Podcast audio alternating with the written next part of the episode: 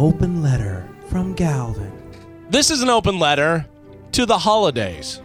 Dear holidays, seriously, guess what? Holiday season's over.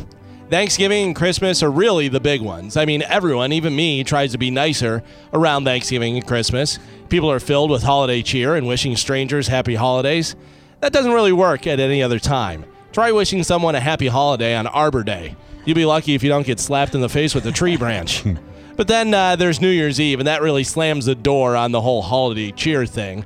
They shut that door faster than I shut a door when I see Hoppy walking towards the studio.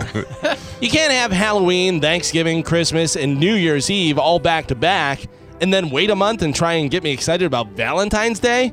F you, Cupid. So what do you what do we have coming up? January we have Martin Luther King Day. Most banks are closed. Some people celebrate for the wrong reasons. Hmm. Some people are off work, and most people are confused on why certain businesses are closed that day. Valentine's Day, we covered that. President's Day, buy a mattress. St. Patrick's Day, wear green, drink beer. Mother's Day, buy flowers. Memorial Day, barbecue, drink beer, be respectful. Father's Day, buy a tie. Fourth of July, barbecue, drink beer, yell America, be respectful. Labor Day, barbecue, drink beer, summer's over. Columbus Day, argue with Italians. Veterans Day, tell people that they served, thank you. And then we're right back to Thanksgiving. Of course, now it's January 6th, so people are still under the delusion that this year they're really going to do something different.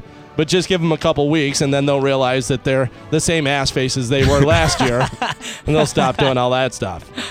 And stop trying to make up new holidays Earth Day, Hat Day, National Hug Day, Cat Day, Wine Day, National Donut Day. Stop it. Stop trying to make up stuff just to justify that you're a weirdo that likes to sit outside wearing a funny hat, hugging your cat, and drinking wine and eating donuts all day.